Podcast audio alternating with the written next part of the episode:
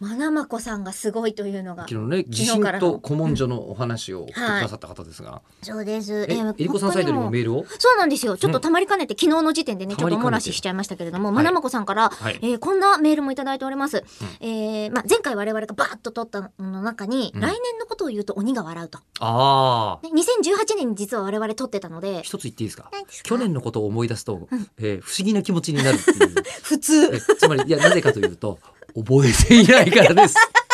それ思い出すとじゃないじゃ ないですかえ。思い出せずに、えー悶々としちゃってるだけじゃないですうんあかの。言う俺言いそうだなって言われながら思うんですけ どそこに理屈をこね回しそうだなと思うんですけど覚えていないんでだすとしたらやっぱ嘘つかれてもわかんないじゃないですか。嘘そうだえね、ーまあ、一応ね、そん言っなたのね言ったのね私は鬼はいが笑うっていう表現で散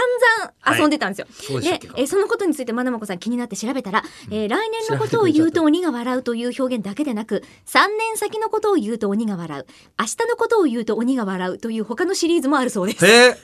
何鬼笑いすぎそうだねはい、日本国語大辞典という大型辞書から、えー引用しましたしおれはいずれも江戸時代の文献ですと、へ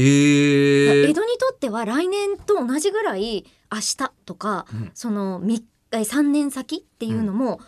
同じぐらいのスパンだったんですかねいや多分なんか名コピーだったんじゃないの全米が泣いたみたいなやつあそうそうそうそうああそういえば昔どうでもいいけはど、いあの全米が泣いたっていう時に全米っていう人が全部泣いてるっていうのどうですかねっていうのを今ーどうですかねっ全米ってていう誰に言ったんえでーすなんか、なんかこうあの はいお餅屋の全兵衛さんが全部泣いてるみたいなそれはせんべいさんじゃないの、考えて、まあ、考えたことを思い出しましたがえさらにねちょっと調べてくれてて、はいはいえーまあ、その調べた結果相変わらずなぜ鬼が笑うというのかここについては不明なんですが、うん古い文献によると鬼が死者の魂を迎えに行く閻魔の使者であるという例もあるので、うんえ明日の命も知れない人間が先のことをあれこれ思案しているのは人間の死の運命を知る鬼からすると滑稽だという発想がもしかしたらあるかもしれませんなので鬼に笑われると死が近いという可能性もというですね。あそうかそういう意味かっっていう別の視点の、うんまあ、これだって諸説のうちの一つですしう、ん、うん、その古文、えー、と古文書とか文献を見てみてこういうふうに考えましたっていう一種の仮説じゃないですか。そうですでね仮説を立ててそれを立証していった結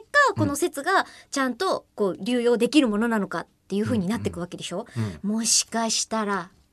ありえますよ。でも鬼が来年の話をすると鬼が悲しむとかないんですかね今のところはあのまなまこさんからのお返事がない限りはちょっとわかんないです。うんもう来てもらえません、まなまこさんの調べ力が高いので リサーチャーとして、ね今度あの3月16日は畑中雅美さんがはい来て、イマジンスタジオってイベントやりますけ ど口を開くやりますなんか何者だかまだわかんないですけど まなまこさんとか呼びたい気がするよ、そうなんですよねリスナー参加でやんねえかな、うん、ちょっとゲストに熱望です。